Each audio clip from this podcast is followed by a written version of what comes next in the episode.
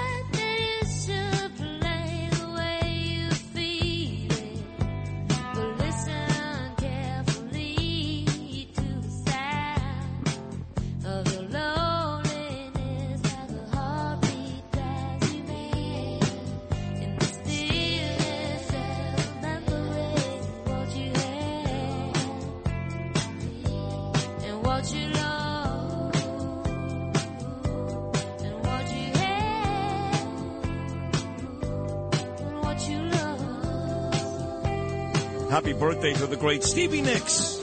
75 years old today. This is Stevie. Hopefully, Curtis Sliwa won't, won't uh, put people to sleep. He's a great radio host. He's coming up after me today, filling in for Brian Kilmeade. You'll get three hours of Curtis Sliwa bashing me, which makes for great radio from 10 to 1. And Joe Tacopina just sent me this. I got invited to be in Vinny's Panther Bar for next season. Now he's got Panthers, he's got Rangers already. Panthers season tickets with Dan Marino and Wayne Gretzky. Panthers, of course, waiting for the winner of Vegas. Dallas, Vegas up in that series, three games to one for the Stanley Cup Finals. Talking about sports, my next guest is one of my favorite people, Hall of Fame boxing trainer. Now uh, loves the MMA stuff too, UFC. He loves it. He's also, as I uh, always say, the king of Staten Island. It's not Pete Davidson, it's Teddy Atlas. So here he is. He puts on the best charity event of the year every November, the week before Thanksgiving. My dear friend Teddy. Teddy, good morning, pal. How are you? Hey, thanks, Sid. Good morning. How you doing? I'm doing great. Pete Davidson has nothing on you. Nothing. yeah, except a few movies and maybe a couple of dollars in the bank. But, yeah, um, that's true. He does have that. He does have Kim Kardashian, but he doesn't put on he doesn't put on the best, and I mean this, the best charity event of the year. In fact, when you texted me a couple days ago, I'm like, wow, it's only May and he's getting ready for November. But in all seriousness, it is a lot of months of preparation for that that great dinner. yeah, it is, and we appreciate you coming all the time and you know just helping us get the word out about it, helping us make it successful, so we can, you know, we can help people. Like we say, we help people that fall through the cracks, whether it's a single mom who's got five kids and she one of them got sick and she fell behind the bills. It happens to everybody, and she's going to be put into a city shelter. We don't let that happen. They come to us and we'll make sure that they get an apartment. They don't get put into a. Unfortunately, wish I wasn't saying this, but city shelters are violent. Um, you know, it's it's not what it was supposed to be, and so we'll make sure she gets an apartment. But listen, we're not anything special. We're not God. We don't do any more, any less than anybody else. We'll get an apartment for a couple months, and then when she gets back on her feet, she's back to paying her rent. Right. She's able to take care of it. So we'll help get people from point A to point B. If it's a also if it's a family that their program, their health program doesn't, their insurance doesn't take care of the treatment for a sick child, uh, they have to go out of state. We'll fly them out of state to get that treatment. They need a handicap ramp. Again, the insurance don't pay for that. A lot of people think it pays for that. It's not stored or deemed as a medical expense, believe it or not. So we'll pay for it. Or help out. It wasn't that long ago. There was a mom, a single mom that had a kid that had cancer surgery. The cancer surgery cost three hundred thousand dollars. Thank God, the insurance took care of that. But guess what? It doesn't take care of the twelve hundred a month for the cancer medication that Right, the kid has right, to take.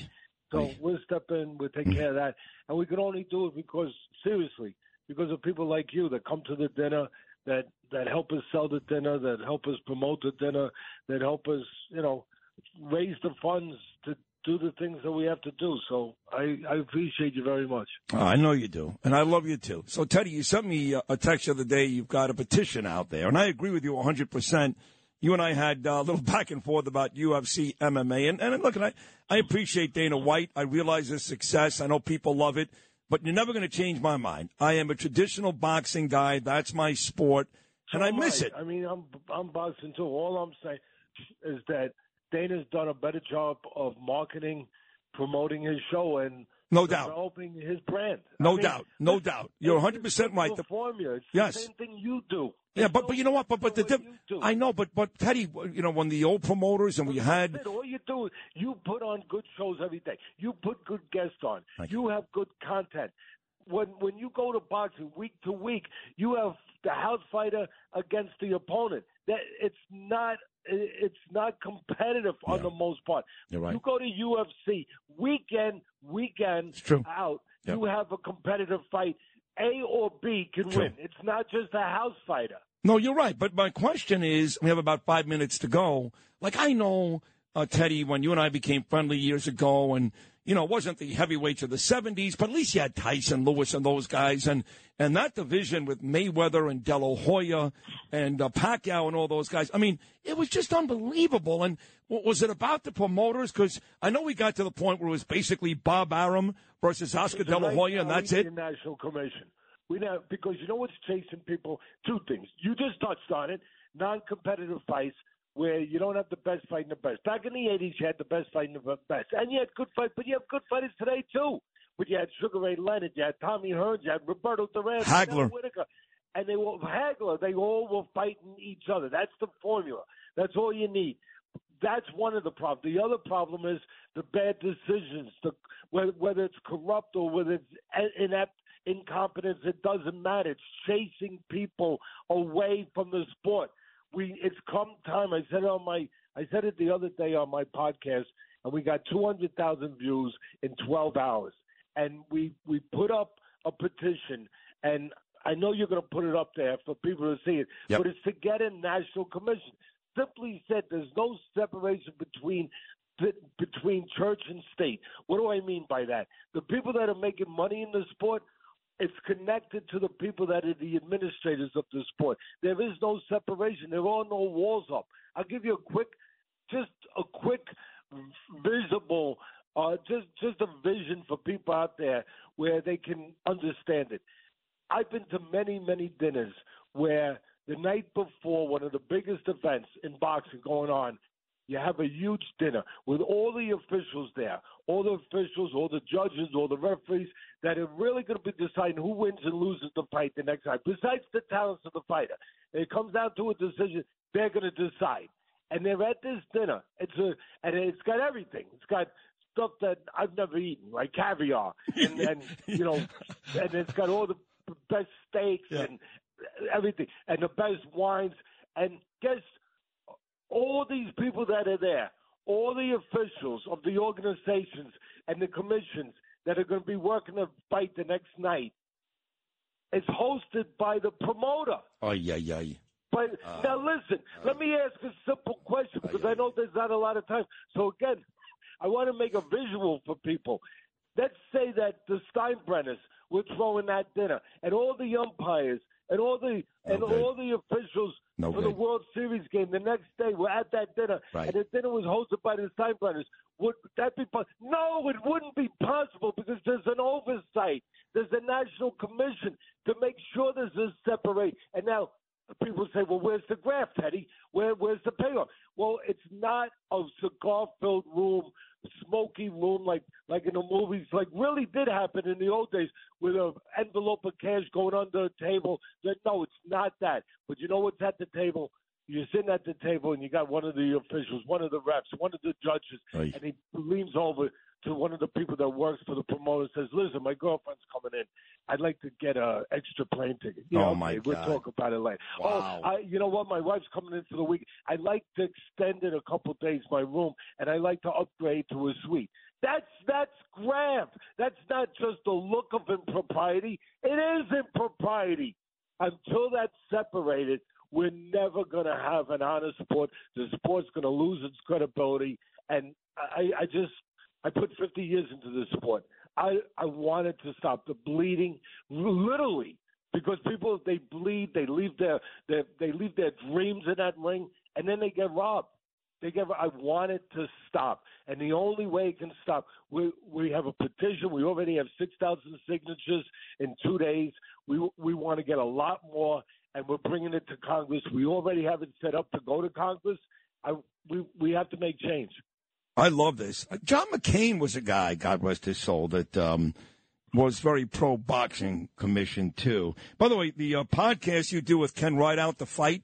My overnight guy Frank Morano loves it. He's another Staten Island guy. He listens and he says it's a great podcast. Okay, so on the way out here, Teddy, and there's nobody more passionate than you, whether it's charities or boxing or heck, even having a conversation with your friends like me.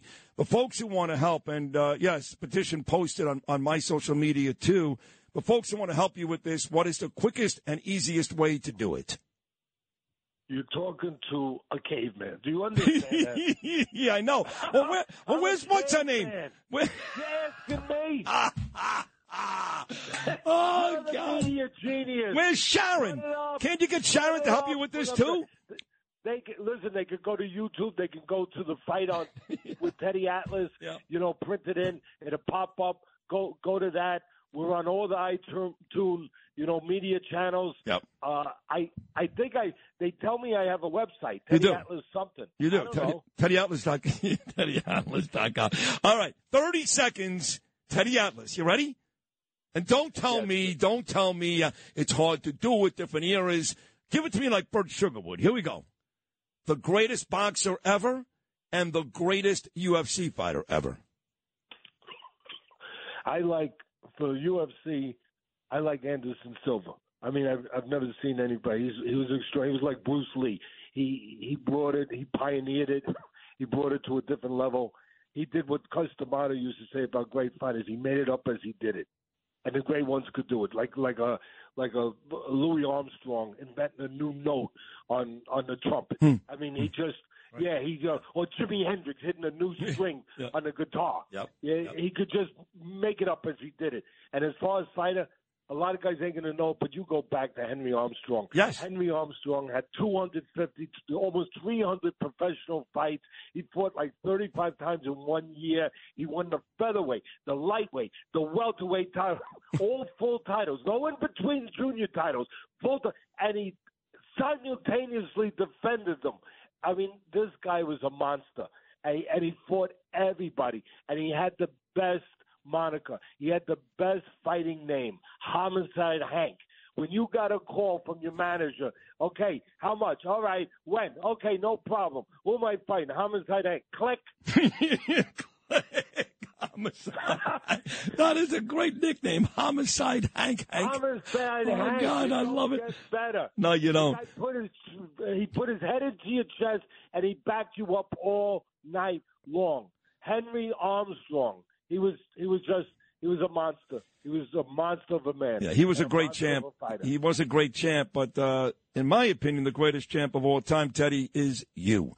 So good luck with this petition. I'll help you, of course, and keep talking. And uh, you and I will talk often. I can't wait to see you again for your big dinner coming up in November. I love you, pal. Thank you so much. I Love you. Listen, you're a lot more than just a great radio host and a guy that knows how to put the right guest on and knows how to keep an audience going. You're a good man.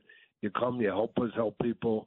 I appreciate it. Thank you. Wow, that's the highlight of my day. I mean that, Teddy. Thank you. The great Teddy Atlas, Hall of Fame boxing trainer, and an even better person. Teddy, I love you, man.